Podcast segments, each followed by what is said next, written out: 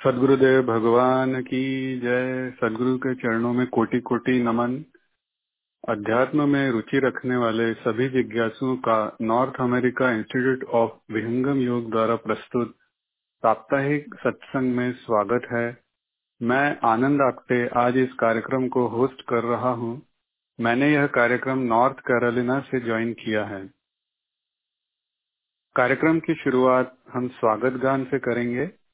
स्वागत गान द्वारा हम सदगुरु का आह्वान करके सत्संग को सफल बनाने के लिए उनसे प्रार्थना करते हैं। स्वागत गान के लिए मैं लिटिल अन्वेषा से निवेदन करता हूँ। प्रेम से सदगुरुदेव भगवान की जय आज स्वागत नित्य गुरुवार संता सुभागमयाइए अध्यात्म विद्या दिव्य ज्योति सोमरस बरसाइए दोष दूर गुण दूर करिके शुद्ध हंस बनाइए भेद गम गति ज्ञान वर्जन शक्ति द्वार हटाइए खुले द्वारा शब्द सागर भक्त जन अनवाइए जन सदा फल विश्व शिक्षक सानयान बचाइए आज स्वागत नित्य गुरुवर।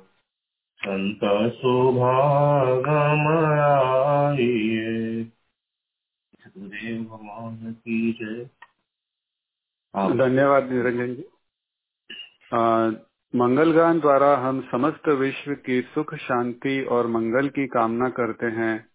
मंगल गान के लिए मैं फिर एक बार निरंजन जी से ही निवेदन करता हूँ। धन्यवाद। धन्यवाद राम जी मंगल गान विश्व शांति नाम मंगल परम गुरु को ध्याइए। वर्ग शांति दूर कर। भाव भेद मिटाइए सार्वभौम ध्यात्म राज्य बनाइए भेद भाषा भाव जग में ज्ञान पर दरसाइए समृद्धि सुख शांति धरातल स्वर्ग भूमि बनाइए विश्व शिक्षक जन सदा फल। नीति स्वर अपनाइए, विश्व शांति नाम मंगल। परम गुरु को ध्याइए बोलिए सदगुरुदेव की जय। आनंद जी। बहुत बहुत धन्यवाद निरंजन जी। आ, पिछले कई सत्रों से हम विहंगम योग की प्रथम द्वितीय तृतीय एवं चतुर्थ भूमियों की साधना के बारे में चर्चा कर रहे हैं। आ, हमने यह जाना कि मन को किस प्रकार स्थिर किया जाता है और फिर मन की शुद्धता और पवित्रता के बारे में हमने जाना। उससे आगे हमने आ, आत्मा का साक्षात्कार एवं अक्षर ब्रह्म का साक्षात्कार इन सारी भूमियों के में क्या क्या होता है वो जाना। तो आज हम इसी से संबंधित या विहंगम योग से संबंधित कोई और प्रश्न अगर हमारे सुनने वालों श्रोताओं को अगर कोई हो तो आज उन प्रश्नों को लेंगे। इन प्रश्नों का उत्तर देने के लिए हमारे साथ हमारे अनुभवी साधक अमरजीत कौर आंटी जी एवं निरंजन कुमार जी हैं। तो अगर आप, सभी से निवेदन है कि जिसके पास, किसी के पास प्रश्न हो तो वो कृपया अपने माइक अनम्यूट करके अपने प्रश्न रखें। माइक अभी पूछ सकते हैं प्रश्न।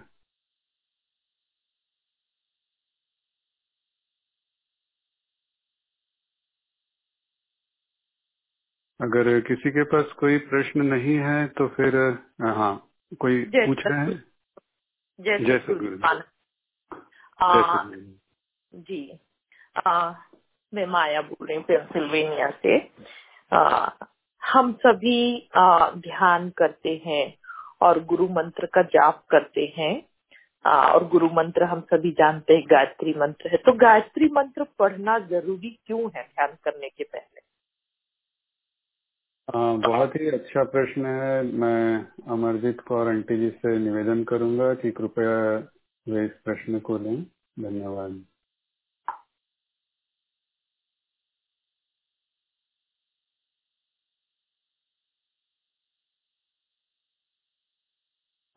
अगर आप बोल रही हैं तो माइक म्यूट है, उसको अनम्यूट कर लें। आवाज़ सुनाई नहीं दे रही है।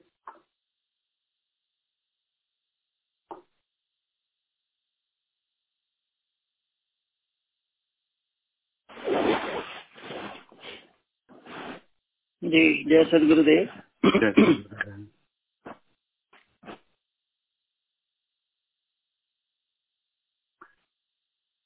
देखिए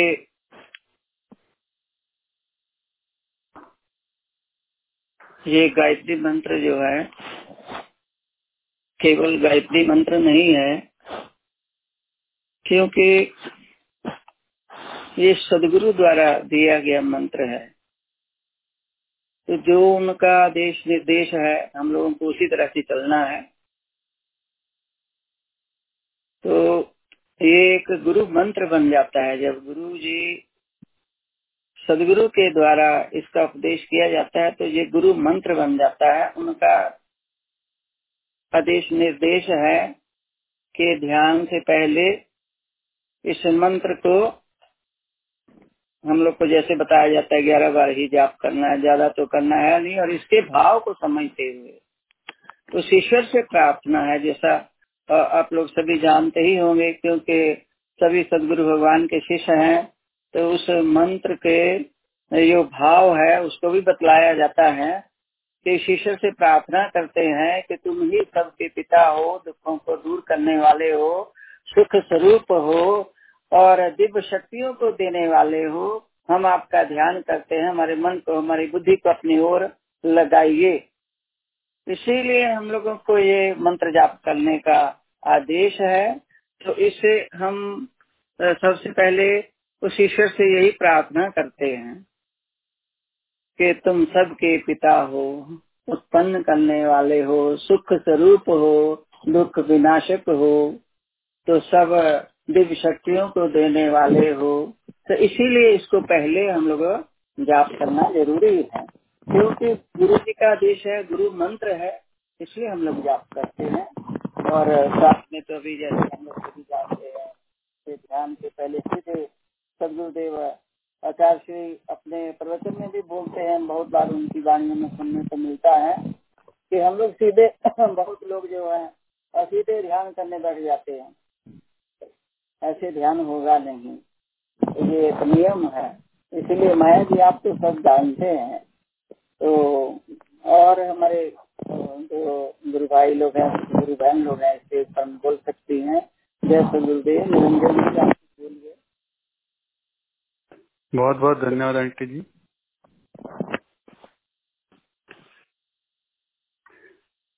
निरंजन जी या और कोई और भी अपने विचार रखना चाहें तो कृपया आगे आए। आंटी जी ने अच्छे से समझा ही दिया है, जैसे देखिए गायत्री मंत्र से कहते क्यों है, यह भी समझ लेना आवश्यक है महर्षि विश्वामित्र ने इस मंत्र को लिखा, गायत्री नामक छंद में। इसलिए इसे गायत्री मंत्र कहा गया। इस पूरे गायत्री मंत्र में आप अगर गौर करेंगे तो हम उस ईश्वर की, उस सत्ता की जो है, चरणों में हम प्रार्थना करते हैं। और प्रार्थना क्या करते हैं? प्रार्थना से, क्या होने वाला है? क्या होगा अगर हम यह प्रार्थना न करें? तो न करने से कुछ नहीं है, लेकिन इस मंत्र के माध्यम से हमने उनका चरणों में यह प्रार्थना किया कि तूने हमें उत्पन्न किया।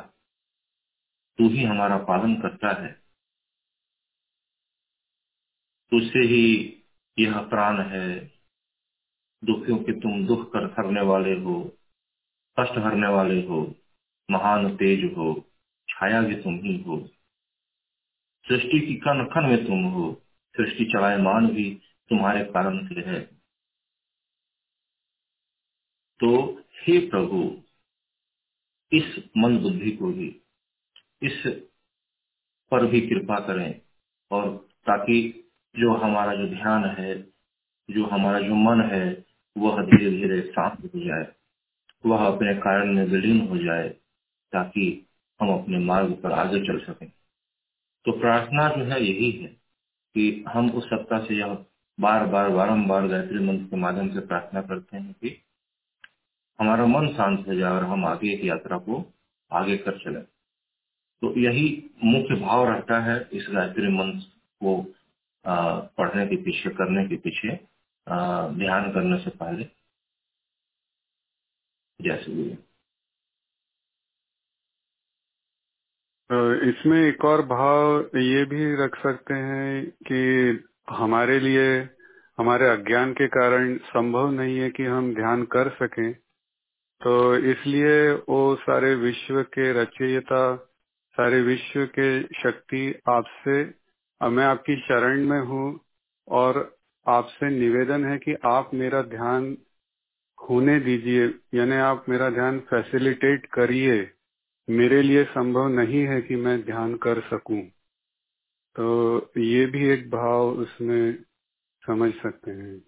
धन्यवाद निरंजन जी। किसी और के पास कोई और प्रश्न हो तो कृपया रखें। जय सदगुरु जी। श्रीरंग बोल रहा हूँ मैं नॉर्थ कैरोलिना से। ये प्रश्न एक्चुअली मेरी डॉटर सानिका का है। तो हम लोग स्वरवेद में जो दोहे पढ़ते हैं, उसमें एक दोहा ऐसा है कि जिसमें लिखा गया है कि सूरती और मन को अलग रखना है। तो हम हमारा जब डिस्कशन हो रहा था तो हमने ऐसा भी एक डिस्कशन में बात निकली थी कि ये सदगुरुदेव का ही उपदेश है कि उनको अलग रखना है ताकि क्योंकि जब मन से सूरती का जब एक साथ आ जाते हैं तो वो प्रकृति में फंस जाती है। तो उसने ये क्वेश्चन पूछा कि जो हम संस्मरण सुनते हैं, जिसमें सदगुरुदेव अपने भक्तों के लिए ऐसे कुछ यू नो काइंड ऑफ़ चमत्कार करा देते हैं तो वो तो प्रकृति के अंदर होते हैं तो वो आ, तो फिर वो सदगुरुदेव कैसे करते हैं? बिना सूरती को प्रकृति में लाए बिना। धन्यवाद श्रीरंग जी।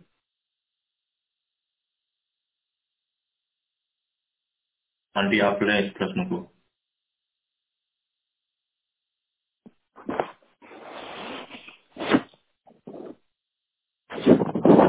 देखिए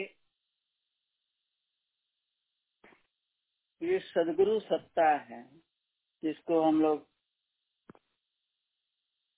ईश्वर के स्वरूप मानते हैं और है, उसमें कुछ भेद नहीं है।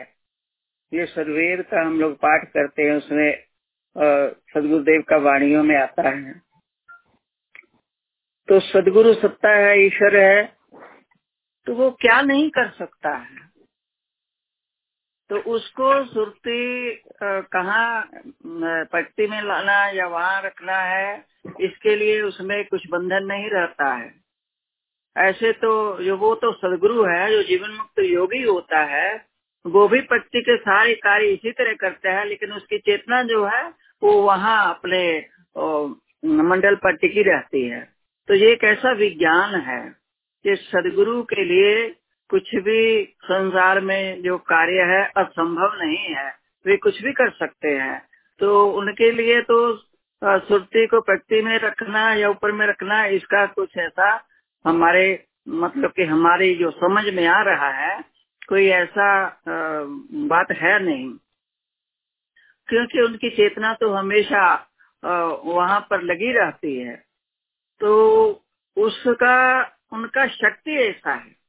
उनके सदगुरु के अंदर में ऐसा शक्ति रहता है कि वो कुछ भी कर सकते हैं अपने आ, कहीं भी बैठे हैं। हम लोग सभी इस बात को समझते हैं।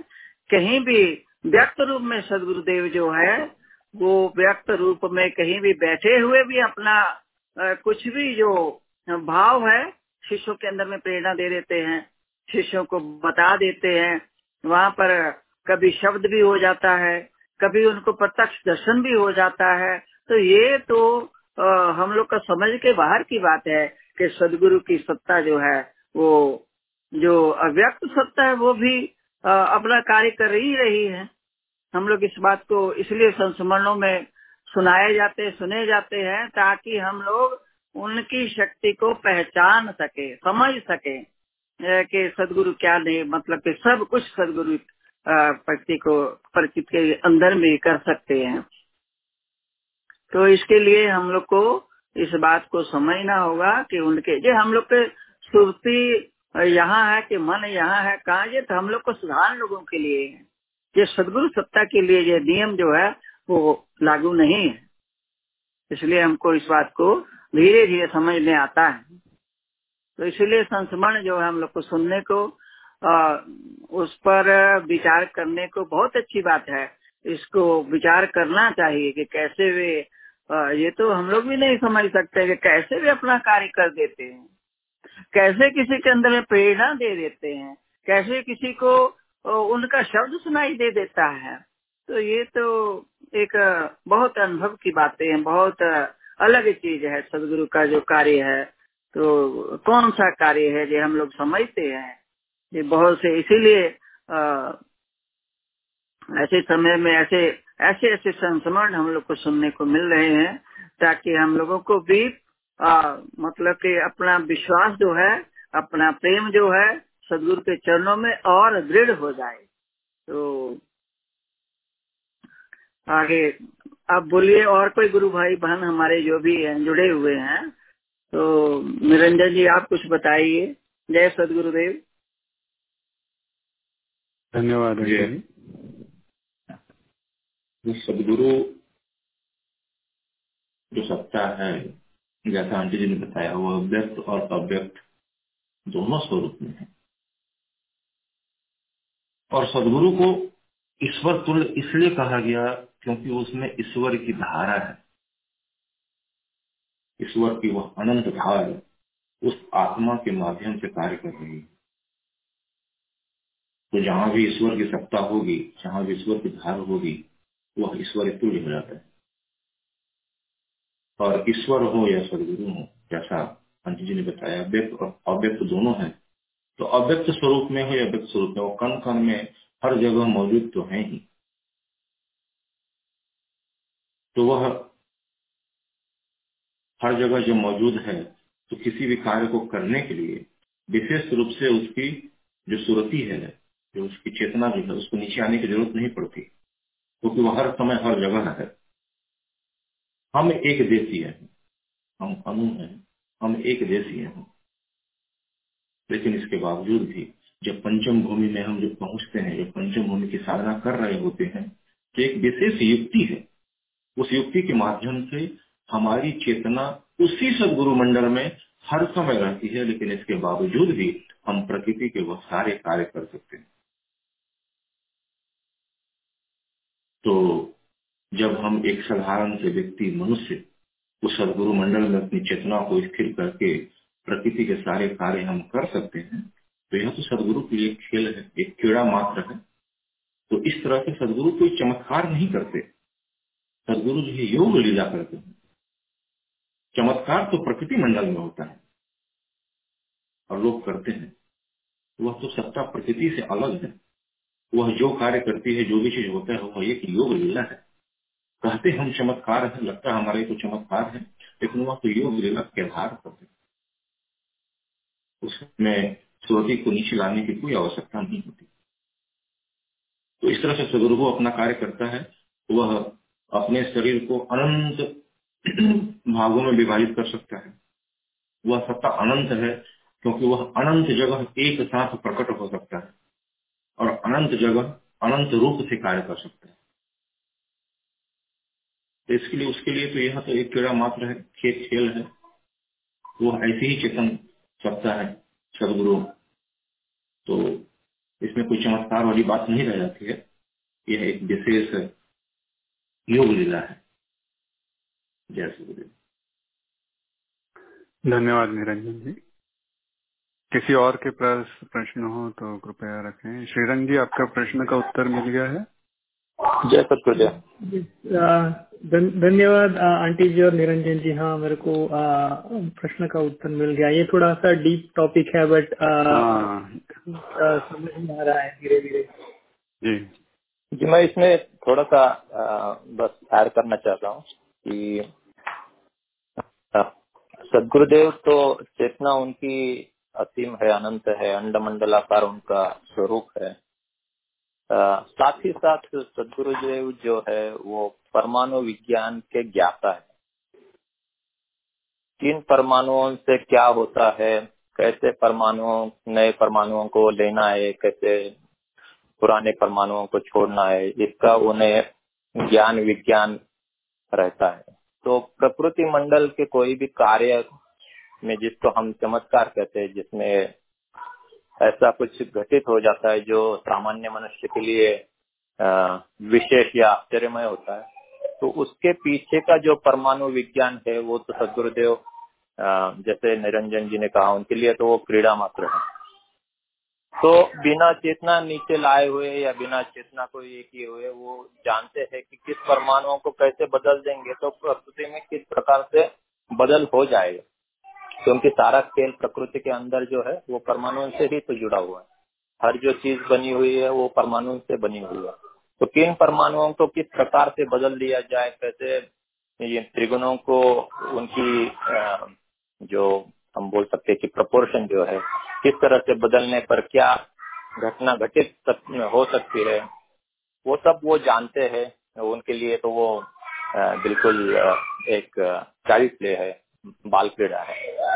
तो इसलिए उनके लिए ये कोई असाध्य नहीं है कोई बड़ी बात नहीं है कि एक जगह रहकर या प्रकृति में कहीं पर भी रहकर बाकी चीज़ों को बदल दे या किसी व्यक्ति के जीवन में कुछ बदलाव लाए। धन्यवाद योगेश जी। हेलो। जी बोलिए तेजेंद्र जी। हाँ जी। नमस्कार जी सबको। मेरे दो क्वेश्चन है अमरजीत कौर आंटी जी से अगर वो देखते हैं। अगर वो सुन रहे हैं तो। जी जी बोलिए। हाँ जी। पहला पहला प्रश्न है कि सुबह जब हम उठते हैं three two five A M ब्रह्म मुहूर्त में तो उसमें जब I am from Sikh family जब मैं उठता हूँ तो मेरे में मूल मंत्र जो हमारे में है, जपजी साहब, जो परमात्मा की बड़ाई है एक ओंकार सतनाम कर्ता पुरख निर्भव, निर्वैर मतलब उसके बारे में है तो वही मेरे माइंड में आता है, उनका जाप बार बार तो फिर मैं उनका ध्यान भी करता हूँ सदगुरु जी का, सदगुरु सदाफल जी का। और ये दोनों चलता रहता है, कभी उनका ध्यान, कभी कभी मूल मंत्र जो बहुत पावरफुल है। हमारे में सबसे पहला वही है मूल मंत्र जगजी साहब। तो ये दोनों का कॉम्बिनेशन चलता रहता है। तो मुझे कई बार लगता है कि ये ठीक है। ये पहला प्रश्न है। दूसरा प्रश्न है कि कबीर जी के 220 दोहे जो हैं हमारे गुरु ग्रंथ साहब जी में भी हैं। और कबीर जी के दोहे और ये जो सदगुरु जी की वो बुक है जो सदाफल जी की। तो वेद हम्म। हाँ जी तो उसके अंदर वो कबीर जी के जो दोहे हैं उसी की व्याख्या मतलब उसी को आगे आपस में रिलेशनशिप है दोनों का। तो ये दो क्वेश्चन है। धन्यवाद हाँ जी थैंक यू जय सदगुरुदेव कौन बोल रहे हैं? आप अपना नाम बताइए। हाँ जी मेरा नाम तेजिंदर सिंह सहदेव है। न्यू जर्सी न्यू जर्सी से। जी जी जी। हाँ जी।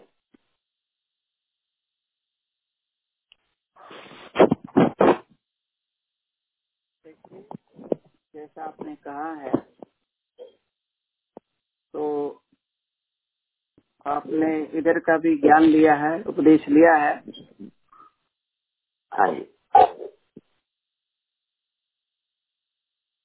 तो इस बात को अभी हम लोग को धीरे धीरे समझ में आएगा, क्योंकि हम लोग का जो मैंने हमारा कुल गुरु जिसको कहते हैं, कुल गुरु के मार्ग पर हम लोग हैं, हमारे मतलब परिवार में जो भी हैं तो उनका आप बोलते हैं कि एक ओंकार का मंत्र जो है आपके अंदर में आता रहता है तो बहुत अच्छी बात है लेकिन इस बात को समझना होगा कि ऐसा सदगुरुदेव मना नहीं करते हैं कि आप जो भी पूजा करते उसको करते रहिए लेकिन साथ साथ में इसको भी करिए और देखिए आप अब तक इस मंत्र को जाप कर रहे थे तो आपको कुछ आ, मतलब कि जो कुछ भी अनुभव कुछ हो रहा था या नहीं हो रहा था लेकिन सदगुरु का ज्ञान लेने के बाद में आपको कुछ इसमें परिवर्तन लग रहा है कि नहीं लग रहा है जो आप अभी समझ सकते हैं। लेकिन इसमें समय लगता है थोड़ा धीरे धीरे इस बात को समझेंगे।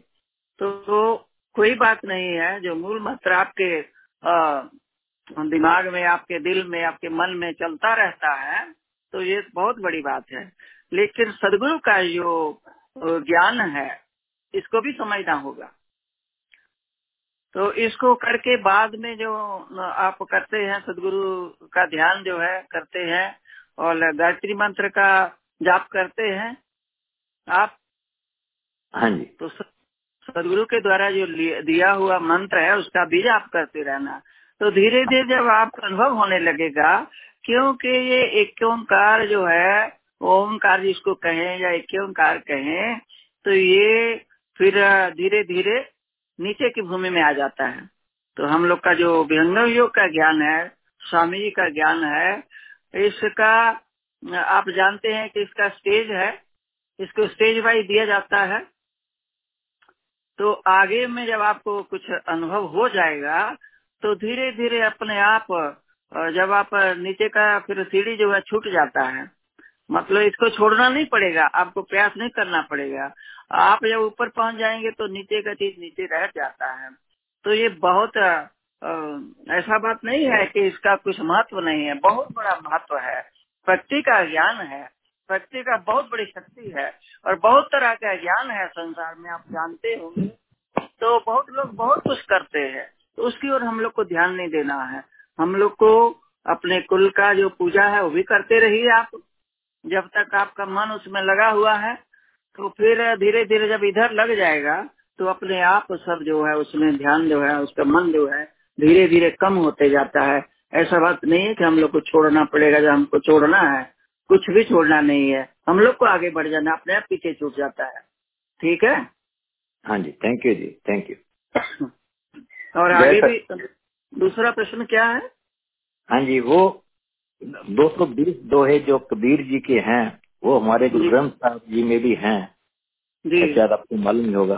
तो वो जो मालूम है लेकिन हम इतना पूरा हम्म। इतना पाठ नहीं हम किए हैं पूरा एक बार पढ़े हैं लेकिन अब याद नहीं है। छोटा सा था हमारे पास में।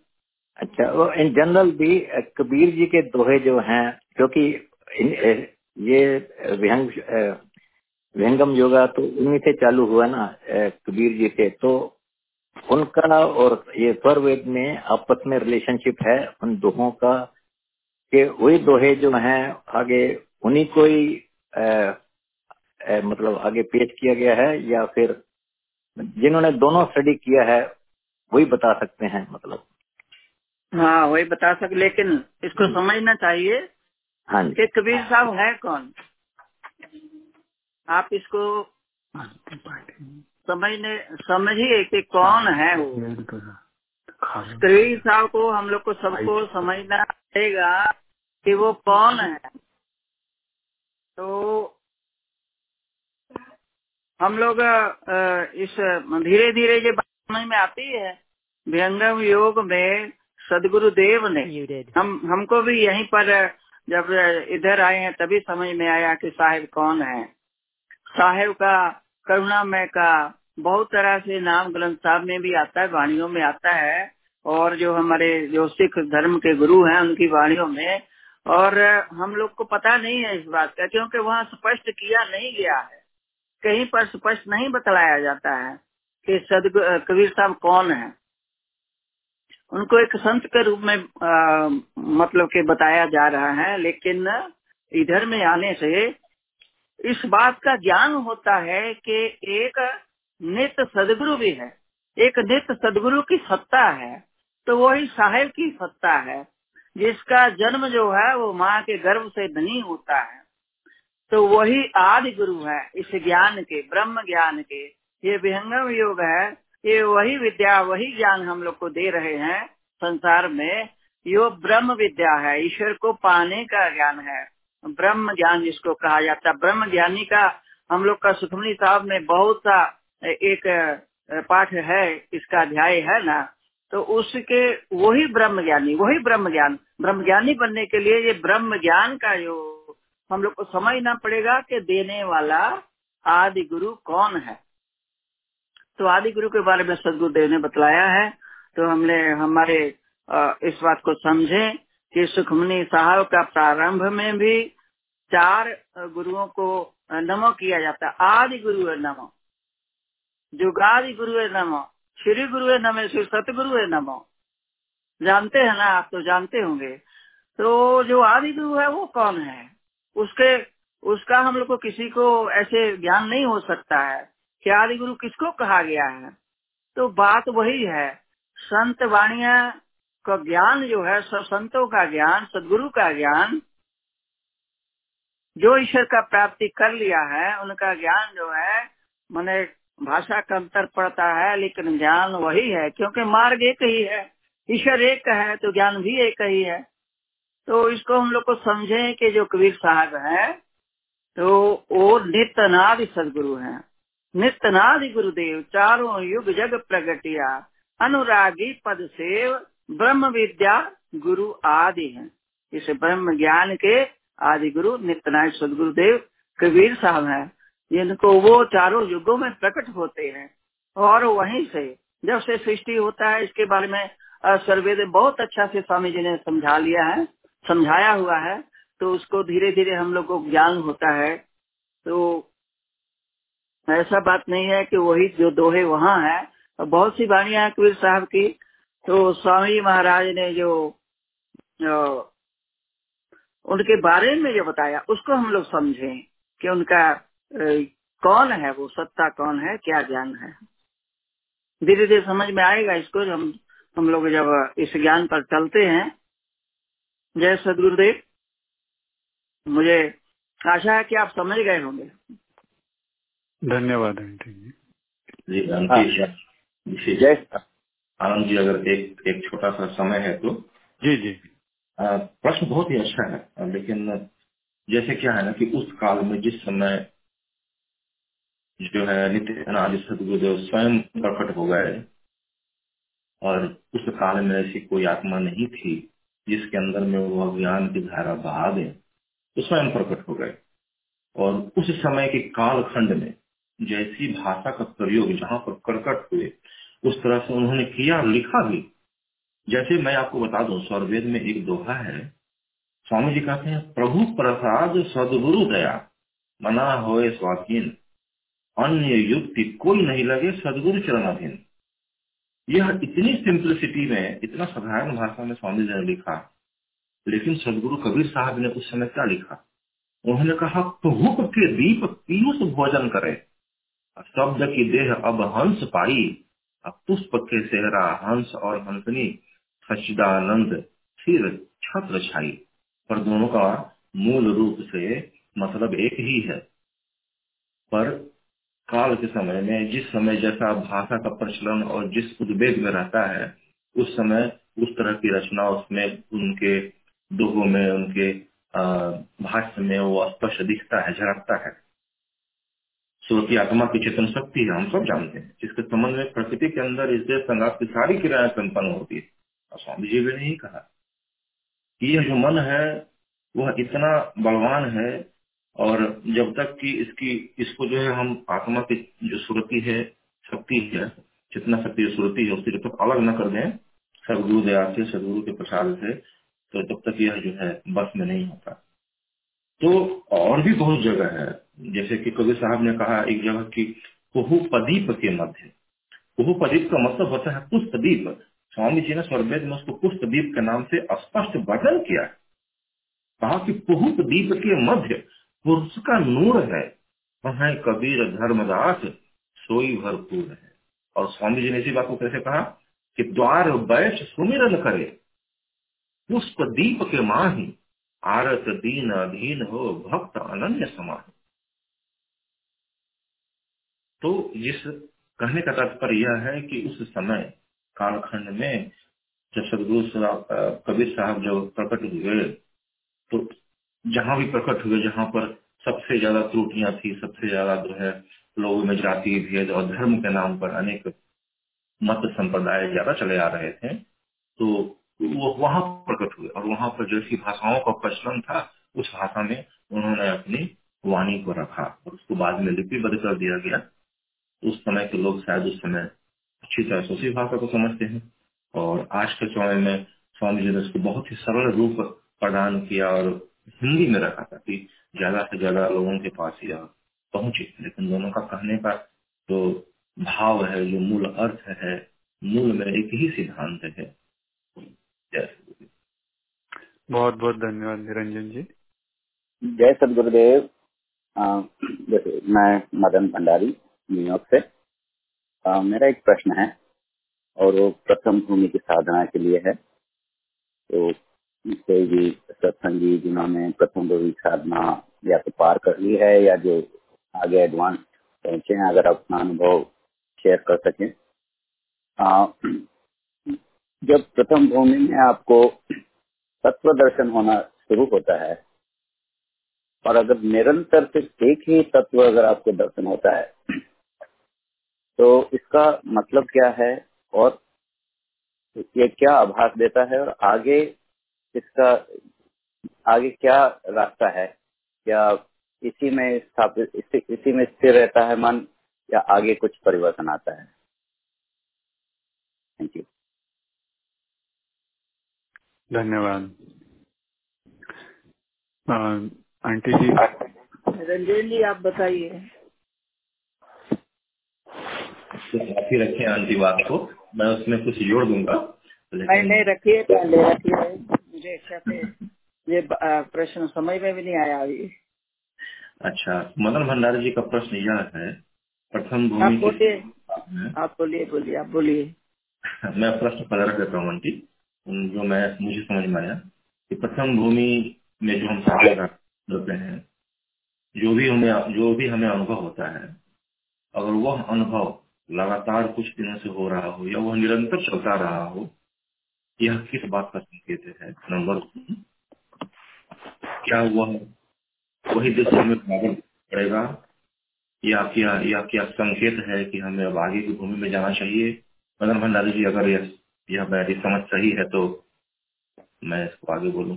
हाँ मैं मैं आप सही कह रहे हैं बस मेरा जो अनुभव की जो बात कर रहा हूँ वो आम, ऐसा मुझे एक सत्संग में जानकारी हुई थी कि पाँचों तत्वों का धीरे धीरे दर्शन होता है। तो अभी अगर एक ही तत्व का दर्शन हो रहा है तो क्या फिर जब तक पाँचों तत्व का दर्शन नहीं हो जाता तब तक वो साधना पूर्ण नहीं होती या उसके आगे भी इसमें और कोई विधान है? तो थोड़ा एक जिज्ञासा है कि जिस स्थिति में जाकर और तत्व दर्शन तो होता है एक ही तत्व का लेकिन वो निरंजन शब्द नहीं जानकारी नहीं होती कि कैसा होता है कई तरह की ध्वनियों का संकेत होता है माइंड में ऐसा लगता है कि जैसे क्रिकेट या ना अपना जिंगुर की जैसी आवाज़ कभी सुनाई देती है कभी कोई आवाज़ सुनाई देती है लेकिन हमें हम्म। पता नहीं है कि वो ये बताया नहीं गया कि और ये अपना स्वयं अनुभव करने के लिए छोड़ा गया कि आपको निरंजन शब्द सुनाई देगा तो हम्म। वो हमें जानकारी नहीं होने से हम डिस्टिंग्विश नहीं कर पाते हैं कि वो क्या कैसी ध्वनि होती है। ध्वनिया तो आती है लेकिन कौन सी ध्वनि है? तो कब हमें पता चलेगा कि हम जो है सही सही आगे सही दिशा में जा रहे हैं या हमारी साधना सही दिशा में जा रही है? ये मेरा प्रश्न है।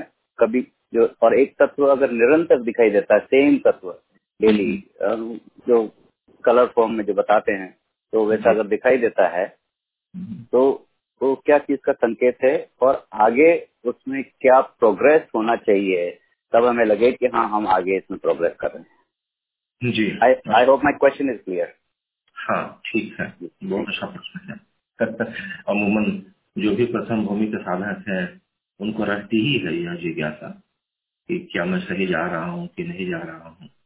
जहाँ तक बात रह गई विविध प्रकार के अनहद शब्द के वह तो हमें ज्ञात है ही कि भूमि भेद भूमि भेद पर मतलब जैसे जैसे हमारी भूमि आगे बढ़ती जाएगी, ऊपर की ओर, सुरती जैसे जैसे, इसको अनुभव कौन करता है? हमारी आत्मा की चेतन शक्ति, क्यों नाम हो सकता? सुरती, यह याद रखिएगा। जब भी मैं सुरती बोलूँ, यह समझ लीजिएगा कि वह हमारी आत्मा की चेतन शक्ति है। तो इन सारे शब्दों का अनुभव किसे होता है? उस सुरति को। अर्थात, वह जब सुरती उस विशेष भूमि पर, उस देश में जैसे ही गमन से शुरू होती है। और जब भी मैं कहूँ ऊपर की भूमि, इसका मतलब होता है अंदर। तो ऊपर की भूमि से भी बहुत लोग समझ में नहीं आता। लोग कंफ्यूज कहते कहा आकाश के ऊपर क्या नहीं। जब ही ऊपर की भूमि होती है, इसका मतलब होता है और आप अंदर की ओर जा रहे हैं। तो जब हम, मैंने कहा कि अनहद के जो विविध प्रकार जो होते हैं, भूमि भेद से उनका ज्ञान होता है। स्वामी जी ने जगत स्ववेद में लिखा कि अनहद विविध प्रकार के भूमि भेद कर ज्ञान सुरती पहुँची उस देश में तुरंत विविध ध्वनि का। तो यह तो होगा, जब होगा तब होगा। जिसमें कि दस प्रकार के अनहद हैं, स्वामी जी ने इसमें वर्णन किया ही, समय से सुनाई पड़ेगा, जो आपकी श्रुति वहाँ पहुंचेगी। जिसे हम ताल डंक मुरली, वीणा, झांझ, मृदंग, ये सब है, किंकिन है, स्वर है, सहनाई है सिंह गर्जन है। बहुत सारे, दस दस तरह का है जब हमारे को सुनाई पड़ेगा जब सुनाई पड़ेगा सुनाई पड़ेगा। स्थान भेद से।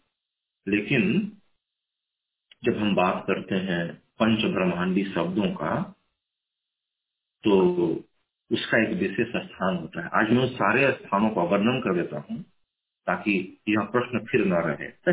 आपके मन में जिज्ञासा रहे, लेकिन क्लियर हो जाए। बहुत ज़रूरी है क्लियर होना।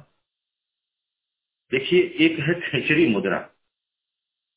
जिसको हम रणन शब्द के नाम से भी जानते हैं। अर्थात इस रणन शब्द का जो है, हमें अनुभव उस खिचड़ी मुद्रा में होता है। क्या होता है यह? रणन शब्द एवं खिचड़ी मुद्रा का जो स्थान है, वह है दसम द्वार। यही दसम द्वार कहाँ है? जैसे कि हम सब जानते हैं, विहंगम योग की दूसरी भूमि में, प्राकृतिक दूसरी भूमि में, जब हम मन अंदर की तरफ़ दो कार्य करते हैं, सबसे पहले मन को हम अंदर में भी बस में करते हैं और उसके बाद जो है, हम उसको त्रिवेणी में स्नान भी करवाते हैं, जहाँ पर हमारी इंगला, पिंगला और सुषमना, तीनों नाड़ियों का जब संगम होता है, वहाँ पर एक भ्रिकुटी नाम का स्थान है, जिसे हम दसम द्वार करते हैं। और जब वह कुंडली का हट जाने से जब वह दसम द्वार खुल जाता है, तब जो है, आत्मा की चेतन शक्ति जिसको सुरथी कहते हैं, उसकी यात्रा प्रारंभ होती है। तो उसे कहते हैं हम दसम द्वार। अर्थात ब्रह्मरंध्र से थोड़ा सा नीचे। वहीं पर है खेचरी मुद्रा का स्थान। जिसके समझ में स्वामी जी ने क्या लिखा सौदेव ने? कहा कि द्वार उच्च स्वर श्रवण है, ररंकार है सोए। अब प्रथम धार ब्रह्मांड में, बैठो, देखो, सोए। अफकोर्स ये अनुभव की बानी है और अनुभव में हमें होगा। जब हम वहाँ पहुँचेंगे, जब हमारे अनुभव होगा। लेकिन अगर शाब्दिक रूप में इसको समझना है तो कैसे समझे? हम कहाँ है यह? तो वहाँ जाकर के है। और वहाँ पर इस रंकार शब्द का स्पष्ट सुनाई पड़ता है। तो इस ब्रह्मांड में जो प्रथम ध्वनि है वह है रंकार जो खेचरी मुद्रा में दशम द्वार पर सुनाई पड़ती है। तो वहाँ तक अभी हमारे को जाना पड़ेगा। अभी बात भी हुई थी निरंजन शब्द की भी उस पर भी आएँगे हम। तो एक है चाचरी मुद्रा और उसे ही कहते हैं निरंजन शब्द जहाँ पर सुनाई पड़ता है। तो जो निरंजन शब्द है या चाचरी मुद्रा का जो स्थान है, वह कहाँ का है? वह है चक्षु। यानी हमारी आँखें। तो निरंजन शब्द एवं चाचरी मुद्रा के प्रत्यक्ष होने पर चक्षु जो है, वह दिव्य एवं प्रकाशमान देता है। क्या मतलब है इसका? इसका मतलब यह होता है कि उससे आप दूर से दूर और सूक्ष्म से सूक्ष्म पदार्थों का भी ज्ञान होने लगता है। इसके सिद्ध होने से आप जल तथा किसी भी आवरण में छुपे हुए पदार्थों को आप आराम से देख सकते हैं। आपको स्पष्ट दिखेगा कि अरे इस जल के अंदर में क्या है। कितनी भी गहराई में हो, आपको पता लग जाएगा इसके अंदर में क्या है। और इसी की साधना गोरखनाथ योगी जी ने किया था, जिसके बलबूते वह इतने फ़ेमस हो गए थे।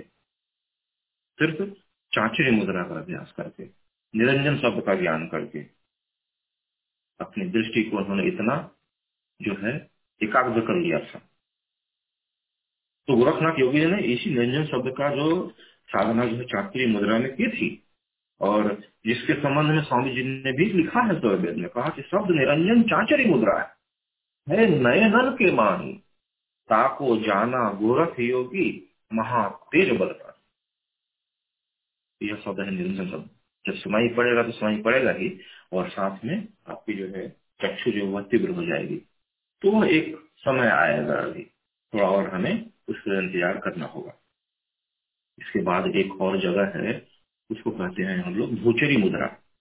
वहाँ पर हमें ओम शब्द सुनाई पड़ता है। मैं एकदम लगातार तो नहीं सुना पा रहा हूँ। जहाँ तक मुझे जैसे जैसे याद आ रहा है उसकी मैं बात कर रहा हूँ आपको। तो लेकिन मुझे याद है कि कहाँ पर कौन से शब्द सुनाई पड़ते हैं? उसको कहते हैं भूचरी मुद्रा, अर्थात वहीं पर ओम शब्द सुनाई पड़ता है। अर्थात अब यह कहाँ पर है? तो मैंने आपको थोड़ी देर पहले खेचरी मुद्रा खेचरी मुद्रा के बारे में बताया था। खेचरी मुद्रा त्रिकुटी के नीचे, जहाँ पर ब्रह्म ग्रंथ है उसके नीचे, लेकिन जो भुचरी मुद्रा है, वह त्रिकुटी में है। दो जगह है ना? तो ओम शब्द और भुचरी मुद्रा का स्थान जो है, वह है त्रिकुटी। वहीं पर यह शब्द का जो है, सुनाई पड़ता है। और इसे ही त्रिकुटी को हम लोग क्या कहते हैं? त्रिवेणी। यहाँ पर इंगला पिंगला और सुषमा नारी जो है एक साथ मिलती है। यहाँ पर जिसको कहते हैं गंगा यमुना और सरस्वती का संगम। यहीं पर जब ये नड़िया जब संगम करती हैं, मिलती हैं तो क्या होता है, इस विशेष भूमि में, यह जो है विहंगम की दूसरी भूमि की मैं बात कर रहा हूँ, जो है आपका मस्तिष्क शीतल होना लगेगा, ठंडा, कैसा ठंडा? जैसा लगेगा कि बर्फ़ का पानी जो आपके सर के ऊपर कपड़े से भिगो कर रख दिया गया है, ऐसा शीतल प्रतीत होगा। उसे ही कहा गया, संगम में स्नान करना और स्नान करके शीतलता को प्राप्त कर जाना। उसी भूमि पर जब हम और ध्यान करेंगे और अभ्यास करेंगे तो क्या होगा? आपके बाकी शरीर भी धीरे धीरे धीरे धीरे उसी तरह से शीतल हो जाएगा। लगेगा कि तौलिया में, तौलिया को किसी ने पानी से भिगो दिया और पूरे मेरे बॉडी को जो है उसमें कवर कर दिया है। शीतलता का पूरा अनुभव होगा। उसे ही कहा गया संगम स्नान। स्वामी जी ने अपने जो मतलब स्वर्वेद अगर आपके पास है तो पीछे एकदम पीछे जो उत्तराज है स्वर्वेद में, वहाँ पर स्वामी जी ने क्या लिखा? लिखा कि त्रिवेणी संगम स्नाना, सर्व कर्म अधता ही नसाना सर्व धाम, सर्व तीर्थ नहावे और त्रिवेणी बिनु स्वच्छ न पावे। सभी लोग जाकर के बाहरी तीर्थ में स्नान करते हैं। जब तक अंदर वाली आंतरिक तीर्थ में जब तक स्नान नहीं हो, तब तक वह स्वच्छ कैसे होगा और उसे ही कहते हैं मन का शुद्धिकरण। बार बार आया है चर्चा में, मन को शुद्ध हम कब करते हैं? यही वह विशेष भूमि है जहाँ पर मन जो है शुद्ध हो जाता है। अब क्या होता है? इसको समझने और कहा कि पंचम धाम शुद्ध कर गाता, शुद्ध रूप गुण कर्म विधाता। इंगला, पिंगला, सुषमन नारी, गंग, जमुन, सरस्वती सुखकारी, तीन संधि तह संगम भयम त्रिवेणी निर्मल जल बहिम तो यह जो जो भूमि है, यह जो अवस्था है, वह है त्रिकुटी की। यहीं पर इन तीनों नाड़ियों का जो है, संगम हो जाता है। यहीं पर संयम करने से, संयम करने का मतलब होता है, लंबे समय तक अभ्यास करने से वह ओम शब्द जो है, वह प्रत्यक्ष हो जाता है। जिसके प्रकाश में साधक सभी पापों से मुक्त होकर के क्या हो जाता है? स्वच्छ इसी गुचरी मुद्रा द्वारा ओम शब्द के प्रत्यक्ष होने पर पंच तत्वों का जो है दर्शन होता है। उसमें क्या होता है? विद्युत की चमक कभी कभी कभी प्रणव तथा कभी सूर्य एवं चंद्र का प्रत्यक्ष ज्ञान सब कुछ स्पष्ट होने लगता है। तो ये था भूचरी मुद्रा के बारे में। उसके बाद एक और है, जिसे कहा गया अगोचरी मुद्रा। अगोचरी मुद्रा जहाँ हमारे को सोहम शब्द की, सोहम शब्द जो है वह सुनाई पड़ता है। इसका जो स्थान बताया स्वामी जी ने, उसे कहा भ्रमर गुफा। अब ये भ्रमर गुफा जो है, वह उसी भूमि में और आगे चल करके सुनाई हमें समझ में आता है। सोहम के तीन भेद हैं वैसे। प्रथम सोहम वह है जिसमें जीव ब्रह्म आधार को छोड़ करके अहम भाव की वृत्ति में आ जाता है। और अनुभव करने लगता है कि मेरे अलावा दूसरी कोई सत्ता है ही नहीं। उसे ही कहा गया अहम ब्रह्मास्मि। वहीं पर आत्मा को भ्रम होता है। तो हम अस्मि का भाव जागृत होने लगता है। वही भूल है। और दूसरा सो हम वह है जिसकी कल्पना बहुत सारे साधक जो मनमुखी हैं वह श्वास में करते हैं, श्वासा में करते हैं। सोहम को संतों ने काल भी कहा है, जिसके संबंध में कहा गया कि सोहम आवे, सोहम जावे। सोहम काल सवन को खाई, और जो सोहम में लाभ ध्याना सो सोहम है काल समाना। वही पर हम ध्यान लगाने की कोशिश करते हैं, ये तो काल का स्वरूप है। तो यह दो तरह का हो गया और एक तरह लास्ट मैंने सोहम बोला एक लास्ट सोहम वह है जिसकी गणना पंच ब्रह्मांडी शब्दों के अंतर्गत की जाती है। और जिसका स्थान जो है भवर गुफा अर्थात अगोचरी मुद्रा है। इसके अतिरिक्त जितने भी सोहम की व्याख्या जो की गई है, वह बिना आधार से निरर्थक है प्राण मूलक नहीं है सॉरी वह प्रज्ञा मूलक नहीं है। बुद्धि का व्यायाम है सिर्फ़। तो इस सोहम शब्द मगुचरी मुद्रा के प्रकट प्रत्यक्ष होने से क्या होता है? अनाहत जितने भी शब्दों हैं, जो जो ज्ञान है, उसका स्पष्ट बोध हो जाता है। तो यह था अगोचरी मुद्रा अर्थात सोहम शब्द और एक और है, आखिरी में, उसको कहते हैं हम लोग उन्मुनि मुद्रा जिसमें शक्ति शब्द की व्याख्या स्वामी जी ने कही है। स्वामी जी ने सर्वेद में लिखा कि शक्ति शब्द जो उन्मुनि मुद्रा है, आकाश सने ही तामे झिलमिल ज्योति दिखावे, जाना जनक विदेही। शक्ति शब्द एवं उन्मुनि मुद्रा का जो स्थान है, वह भंवर गुफा से ऊपर। एवं नासिकाग्र के द्वादश, जो हमें बारह अंगुली कर लीजिए, द्वादश अंगुल के ऊपर आकाश में है, थोड़ा सा ऊपर। तो यह कह लीजिए मतलब नाक के थोड़ा सा ऊपर इसको हम जो है, इसका स्थान होता है, क्योंकि यह भी जो है प्राकृतिक साधना है। तो नाक के थोड़ा सा ऊपरी भाग में इसको यूँ कह लीजिए कि भिरकुटी के थोड़ा सा नीचे, वहाँ पर है परंतु, ऐसा लोग कहते हैं, परंतु स्वामी जी ने जो इसके बारे में वर्णन किया, उन्होंने कहा कि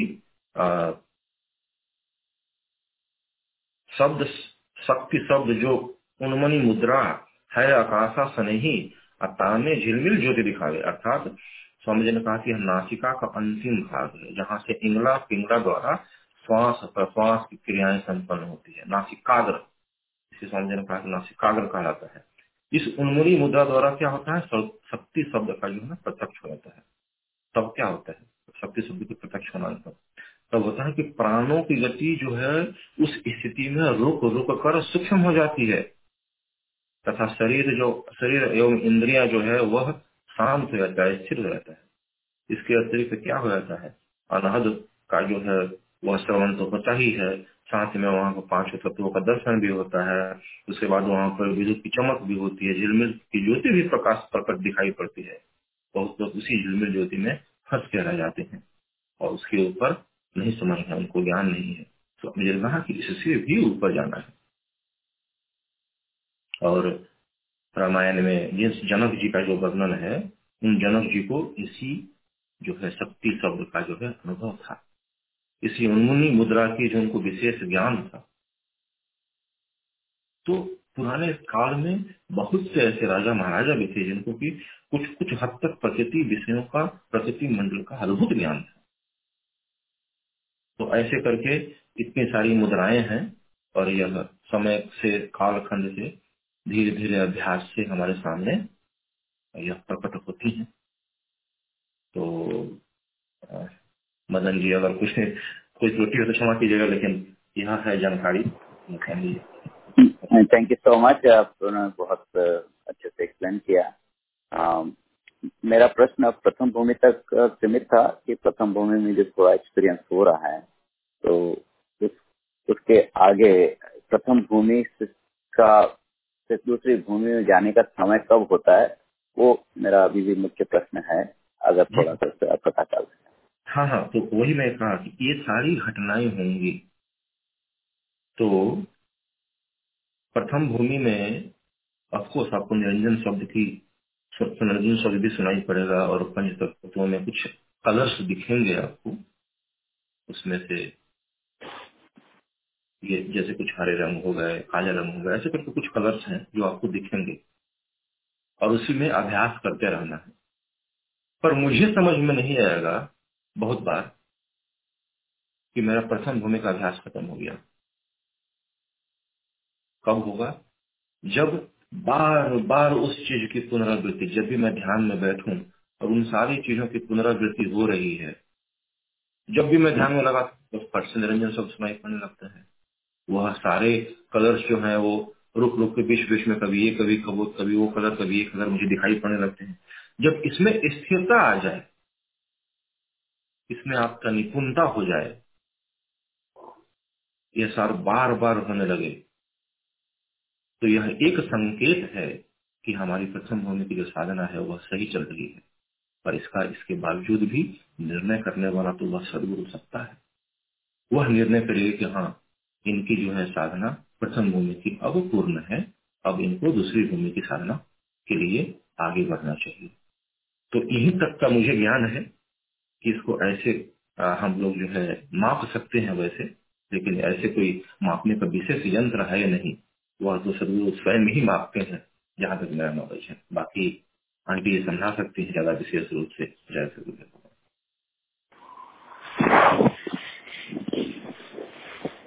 निरंजन जी, आपने तो बहुत विस्तार से समझा ही दिया है। लेकिन मैं समझती हूँ कि यहाँ तक कि हम लोगों में, जो व्यंगम युग में मुद्राओं को नहीं किया जाता है तो ये समझाने के लिए ये वाणी है। तो उसके लिए आपको ये समझा दिया गया है कि वहाँ वहाँ क्या क्या होता है क्या नहीं होता है।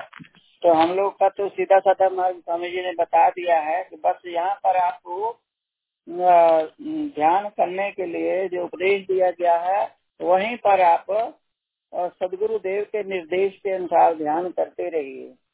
और जो भी अनुभव होता है तो उसको, यह सही बात है तो इसको तो सदगुरु देव ही बता सकते हैं कि आपका भी प्रथम पूर्ण हुआ कि नहीं हुआ। और ऐसे में अपना अनुभव का बात कहूँ तो सदगुरु देव कभी कभी ऐसा भी आ, हमारे साथ तो ऐसा ही हुआ है। सदगुरु देव कभी कभी आपको अपनी कृपा से भी आपका भाव आपकी सेवा देख करके अपनी कृपा से भी आगे बढ़ा देते हैं। उसमें चिंता करने की बात नहीं है। तो क्या मतलब कि हम किस किस भूमि में है, इसका हमें चिंता नहीं करना चाहिए। बस अपना करते रहिए और जब समय मिले तो सदगुरु देव से आप इसका चर्चा कर सकते हैं।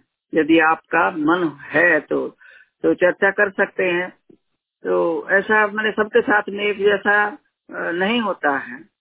तो एक जैसा अपने अपने कर्म संस्कारों के ऊपर में मतलब समय की बात है। कि किसी को तो बहुत जल्दी आगे लोग चले जाते हैं और किसी को समय लग जाता है ये जैसे जैसे हमारे भाव हैं, हमारे संस्कार हैं उसी तरह से होता है। तो आपको जो भी अनुभव हो रहा है, उसको बहुत अच्छी बात है आपको। कुछ ना कुछ तो हो रहा है ना। तो इसकी, इसके विषय में चर्चा तो अब हमारे हिसाब से सार्वजनिक रूप से करना भी नहीं चाहिए। और अपने वरिष्ठ गुरु भाइयों से या जो भी उपदेष्टा हैं, उनसे आप चर्चा कर सकते हैं। या फिर जब समय मिले तो स्वामी जी के साथ में इसको करें। वैसे पहले पहले ज्ञान का तो उपदेष्टाओं के साथ में आप चर्चा कर सकते हैं। तो उनसे अलग से मैंने बैठ करके इसका चर्चा करें और समझें इस बात को। तो आप चिंता मत करिए, जो भी हो रहा है, बहुत अच्छी बात है, कुछ ना कुछ तो आपको मिल रहा है। तो उसमें लगे रहिए अभी। तो हमारे हिसाब से ऐसा बात है। तो इसका चिंता करेंगे तो बस उसी में हमारा मन लगा रहेगा। तो जब समय आएगा तो कितना बार तो ऐसे है कि स्वामी जी महाराज, बहुत लोगों को एक के साथ में दूसरा भूमिका, तीसरा भूमिका, जब देखते हैं कि उसके योग है ये जीव जो है तो आगे बढ़ा देते हैं। जी हाँ जी बिल्कुल सही बात है। देखिए क्या होता है ये सब बिल्कुल है ना डेस्टिनेशन तो हमारा सभी को पता है। उस रास्ते में ये सारी चीज़ें मिलेंगी। और इसीलिए इसका हमें विशेष जो है जी बहुत अच्छा सब चर्चा कर दिए सब समझ गए लोग। सब लोग समझने का सबको इच्छा रहता है मन रहता है कि हाँ क्या क्या आगे आगे होता है। तो ये बहुत अच्छा किया आपने और सब बता दिया है। तो जैसे मतलब कि बहुत अच्छी बात है। अब आप जाने कैसा आपका कुछ संतुष्टि हुआ कि नहीं हुआ है? थैंक यू वेरी मच काफ़ी आपने बहुत अच्छा एक्सप्लेन किया है। तो अब सदगुरुदेव से तो वहाँ वहाँ जाकर ही प्रार्थना हो सकती है कि ध्यान में ही उनसे प्रार्थना करनी चाहिए। हाँ ध्यान में करिए प्रार्थना। तो जैसे भी आपके पास में कोई भी उपदेष्टा है तो उनसे आप बैठ कर चर्चा कर सकते हैं। अच्छा थैंक यू सो मच बहुत बहुत धन्यवाद। काफ़ी क्लियरिफिकेशन हो गया। थैंक यू बहुत बहुत धन्यवाद। मेरा एक क्वेश्चन है आंटी जी से मोनिका हियर जी जी बोलिए।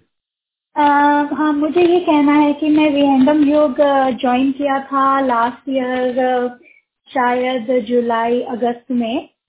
थोड़ा थोड़ा हम लोग मेडिटेशन करते थे ध्यान ऑफ़िस में और इतना ज़्यादा रेगुलर मतलब निरंतर नहीं होता था। हफ़्ते में दो दिन ही मिलते थे और उसमें दस मिनट और दस मिनट का ध्यान होता था, घर में नहीं हो पाता था।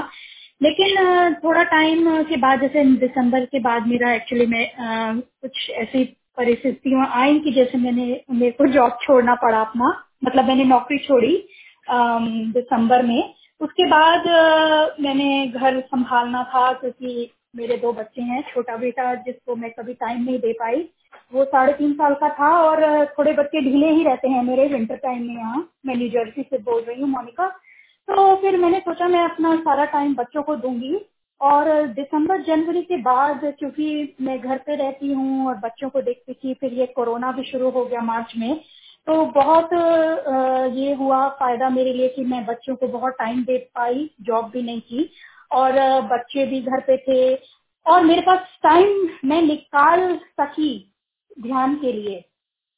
और सत्संग एक दो बार विजय जी ने बोला था तो मैंने सोचा पता नहीं सत्संग में कितने घंटे बैठना पड़ेगा, लेकिन इंटरेस्टेड थी मैं तो मैंने सत्संग भी ज्वाइन करना शुरू किया फरवरी के बाद। और अब इतने महीने हो गए हैं कि बिना सत्संग के मेरा सैटरडे और संडे में कोई भी काम नहीं हो पाता जब तक मैं सत्संग ना सुन लूँ। तो आज भी जैसे लिंक नहीं आया तो मैं बहुत बेचैन हो रही थी कि पता नहीं छुट्टी का दिन है, शायद सत्संग नहीं है। तो मैं एक दो लोगों को मैसेज किया, फिर फाइनली मुझे किसी ने लिंक भेजा थोड़ी लेट तो मैं आई। किसी ने बोला, ये क्वेश्चन एंड आंसर का ही सेशन है। मैंने कहा, कोई बात नहीं। क्वेश्चन आंसर ही हो चाहे, लेकिन मुझे तो सत्संग ज्वाइन मतलब करना ही है। सैटरडे मेरा यही इसके बिना मेरा दिन नहीं शुरू होता। तो मैं ये बताना चाहती थी कि मेरी जो जर्नी थी लास्ट ईयर शुरू हुई, लेकिन ज़्यादा फरवरी के बाद मेरे को ज़्यादा इसका प्रभाव पड़ा, क्योंकि मैं शायद मेरा मेरा पास टाइम ज़्यादा आया और मैं ध्यान करने लगी। दस मिनट शाम को और वो डेली मेडिटेशन सेशन तो मैं रेगुलर हूँ और सत्संग भी मेरा 99 परसेंट मैं रेगुलर हूँ और थोड़ी बहुत बीच में एक दो बार सेवा करने का भी मौका मिला जो मैंने किया और मतलब अब तो बहुत कुछ मुझे विहंगम योग में ही मतलब मेरा दिल लग गया है। तो अब मेरे को ये क्वेश्चन है कि कभी कभी ऐसे दिन आते हैं जब थोड़ी सब परेशानियाँ हो जाती हैं, परिस्थिति हो जाती है। जैसे बच्चों जैसे कुछ कोई बीमार हो गया या घर का कोई काम आ पड़ा तो मेरे घर में बहुत बड़ा लीकेज प्रॉब्लम हो गया था, जिससे किचन का सारा फ्लोर खराब हो गया तो वो ठीक करवाना था। तो ऐसे कुछ चीज़ें आई मेरे मेरे थोड़े मई के, मई में, हफ़्ते मेरे कुछ खराब थे तो मेरा थोड़ा ध्यान नहीं बैठ पा रहा था। तो मैं वही सोच रही थी कि मेरा बहुत मैं आ, इस चीज़ में मेरे को बहुत प्रेम है सदगुरु से और इस इस रास्ते में लेकिन कभी कभी मेरा जैसे पेस थोड़ा ढीला हो जाता है ये परिस्थितियों की वजह से है या मेरा टाइम मैं मॉर्निंग में उठ नहीं पाती तो ये कैसे मैं करूँ मतलब ये कभी कभी कहते हैं कि ये अपने आप ही ऐसे चलता रहता है कभी ऊँचा ऊंच नीच जैसे होता रहता है सदगुरु तो सब जानते हैं। तो इसमें मुझे यही आंटी जी से पूछना था कि कोई कमी मतलब मैं प्रेयर भी करने लग गई हूँ। एक महीने से मैंने वो आ, मंगल गान स्वागत गान मंगल गान और वंदना, आरती, शांति पाठ मैं सुबह करती हूँ, फिर मेडिटेशन करती हूँ और शाम को भी सिक्स फिफ्टीन को जो प्रेयर्स होती हैं फ़ोन पे वो भी मैं करती हूँ और शाम की मेडिटेशन भी मैं करती हूँ ग्रुप में।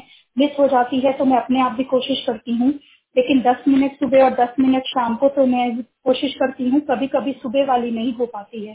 तो इसमें ये मैं क्या मतलब कर सकती हूँ? क्योंकि मुझे बहुत बुरा लगता है। जैसे अगर मेरा दो दिन, तीन दिन ठीक से मेडिटेशन नहीं हुआ तो मेरा फिर थोड़ी मैं व्याकुल हो जाती हूँ इम्बैलेंस हो जाती हूँ। तो इसके, इससे मेरे को थोड़ी सी वो चाहिए आपसे एडवाइस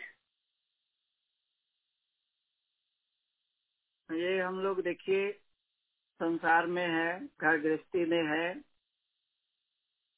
और ये प्रभाव तो सबके जीवन में पड़ते रहते हैं। तो कभी ये आपका भी स्टार्टिंग है तो पहले पहले तो ज़्यादा ऐसा होता ही है।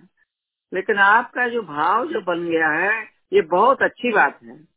आपके मन में आपके आ, अब ऐसा हो जाता है कि नहीं करने से व्याकुल हो जाती है तो ये तो बहुत अच्छा भाव हो गया है। जब भाव ऐसे प्रेम हो जाएगा इससे उदय हो जाएगा, मन हमारा इधर में लग जाएगा। तो ऐसा चिंता नहीं करना है कि कुछ ना कुछ तो ऐसे बीच में जानती है, ऐसा मार्ग है। कुछ ना कुछ कठिनाई तो आती रहती है, उसकी ओर ध्यान नहीं दे रहा है। जब भी आपको समय मिले, जब भी आपको समय मिलता है, उसी समय आप कर सकते हैं। लेकिन धीरे धीरे आपका जो नियम बन जाएगा तो फिर अपने आप आप जो है अपनी सुविधा के अनुसार सबसे पहले उठ करके मतलब के ध्यान कर लेंगे।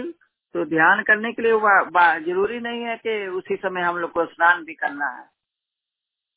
मुँह धो के आप कभी भी जब ब्रह्म मुहूर्त में बैठ करके थोड़ा दस मिनट बैठ करके ध्यान कर ले बाकी जब आपका ज़रूरी काम है उसको निपटा के बाद में अपना स्नान करके पूजा बनना आती जो भी आप कर रही हैं तो उसको कर सकती है। तो जब सबसे बड़ी बात है कि हमारे अंतर में ऐसा भाव बन जाना चाहिए। जब हमारे अंतर में ऐसा भाव बन जाता है तो अपने आप रास्ते भी बन जाते हैं। और जो प्रार्थना आप करती है, प्रार्थना सदगुरुदेव से प्रेयर करते रहिए कि वो अवश्य जो है, आपका प्रेयर भी सुनेंगे और धीरे धीरे आपका नियम जो है, वो बन जाएगा। तो सबसे बड़ी बात है कि हम लोग को एक कदम पहले उठना, उठाना है। जब ये उठा लिया आपने तो फिर तो आप वो चलने लगेंगे, चलती हैं।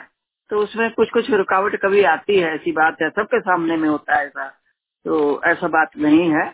तो धीरे धीरे जो है, सब ठीक हो जाता है। तो बहुत अच्छी बात है, खुशी हुआ कि आपका ऐसा मन इधर में लग गया है। ये जो समय है, कोरोना का, और जो लॉक लगा हुआ हम लोग का लॉकडाउन का ये हम सभी के लिए खास करके हम लोग को जो गुरु जी के शिष्य हैं, सभी गुरु भाई बहनों के लिए आज ऐसा समय है हमको लगता है ईश्वर ने दिया है कि बहुत सा हम लोगों को चीज़ जो है सीखने को मिल रहा है, सत्संग मिल रहा है, जो समय हमको नहीं मिल पा रहा था। हम दौड़ दौड़ में लगे हुए थे, सब भागते जा रहे थे तो अपने लिए ये समय ईश्वर ने हम लोग को दिया है।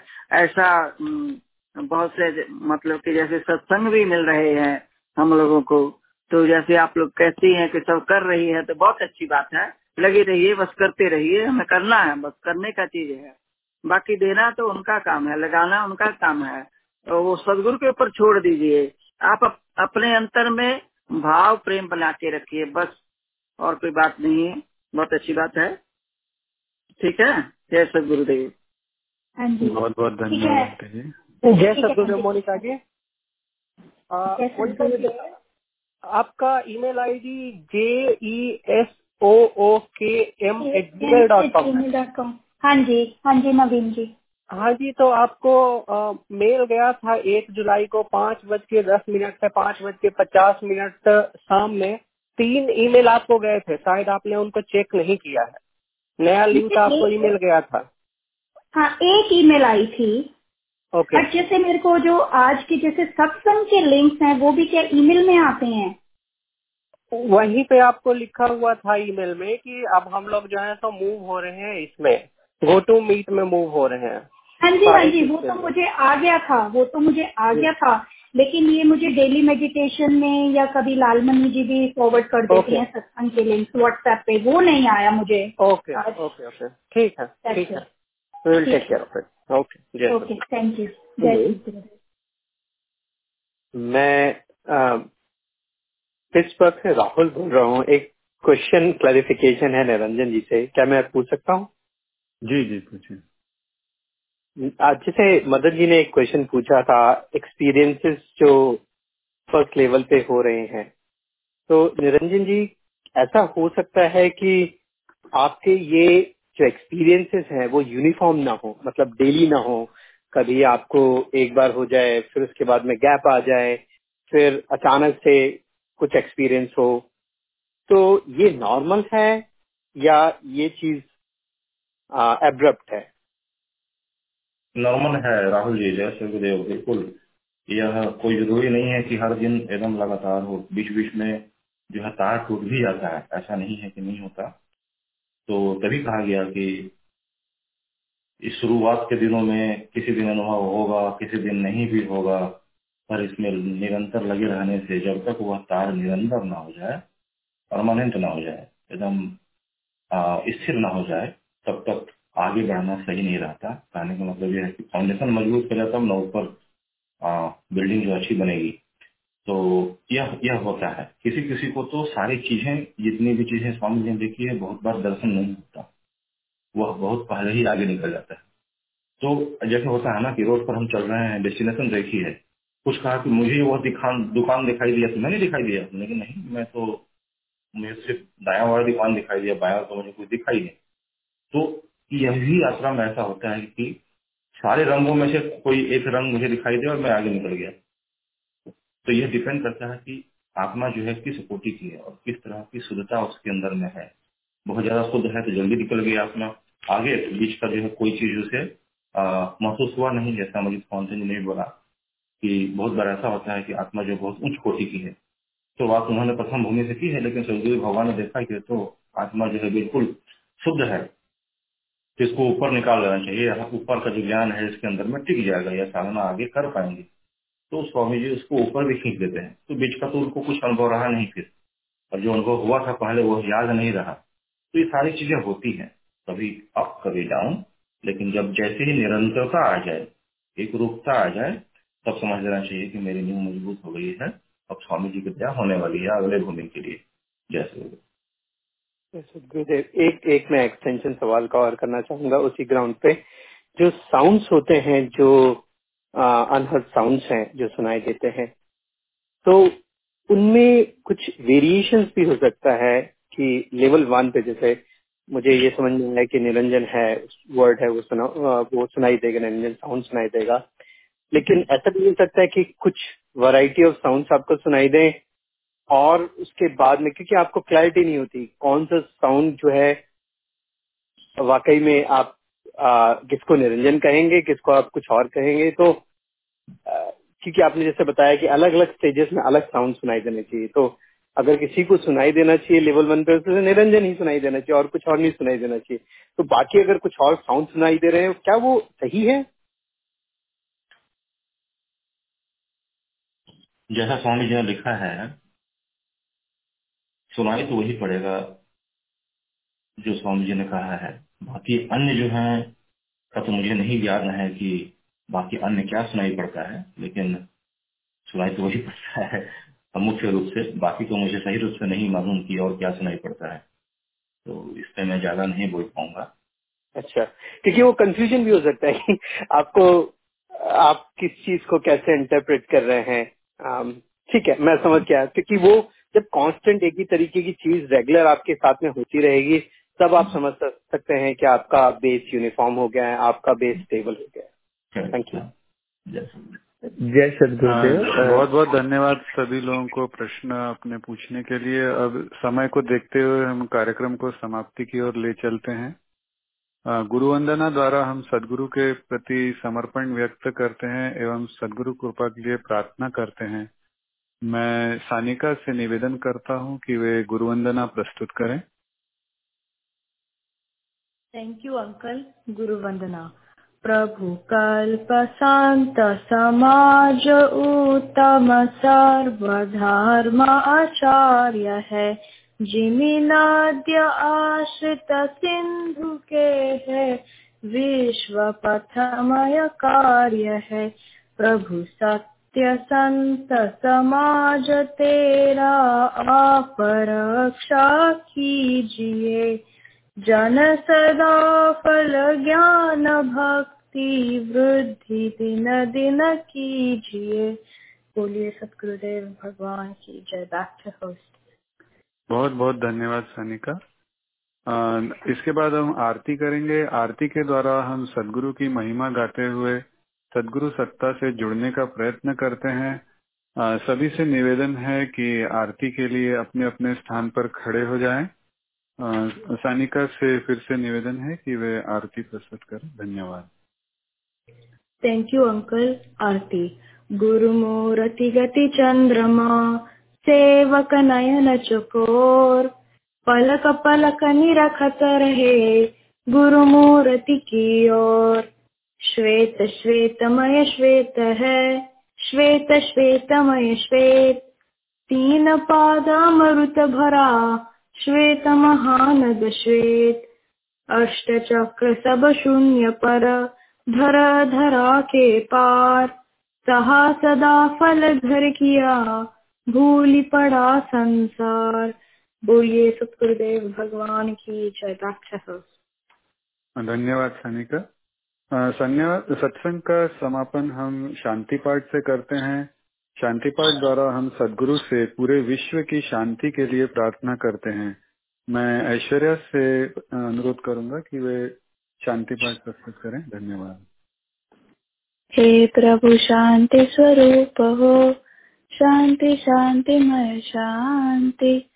शांति शांति, जन शांति हो। पूर्ण शांतिमय शांति। हे प्रभु शांति प्रदान कर। तू रहो सर्व शांति। देव सदा फल शांतिमय। शांति शांति, सुख, शांति। जय सतगुरुदेव धन्यवाद ऐश्वर्या। आज से, आज के सत्संग से जुड़ने के लिए आप सबका बहुत बहुत धन्यवाद। सदगुरु के चरणों में प्रार्थना है कि आपका दिन मंगलमय एवं सुखमय हो। आज के सत्संग में एक्टिव पार्टिसिपेशन के लिए और अपने कंट्रीब्यूशन के लिए निरंजन जी, अमरजीत कौर, आंटी जी, माया जी श्रीरंग जी, योगेश जी, तेजिंदर जी, मदन जी, सानिका, ऐश्वर्या, मोनिका जी एवं राहुल जी का बहुत बहुत धन्यवाद। सदगुरु के चरणों में प्रार्थना है कि आपका दिन मंगलमय एवं सुखमय हो। जय सदगुरुदेव। बहुत बहुत धन्यवाद।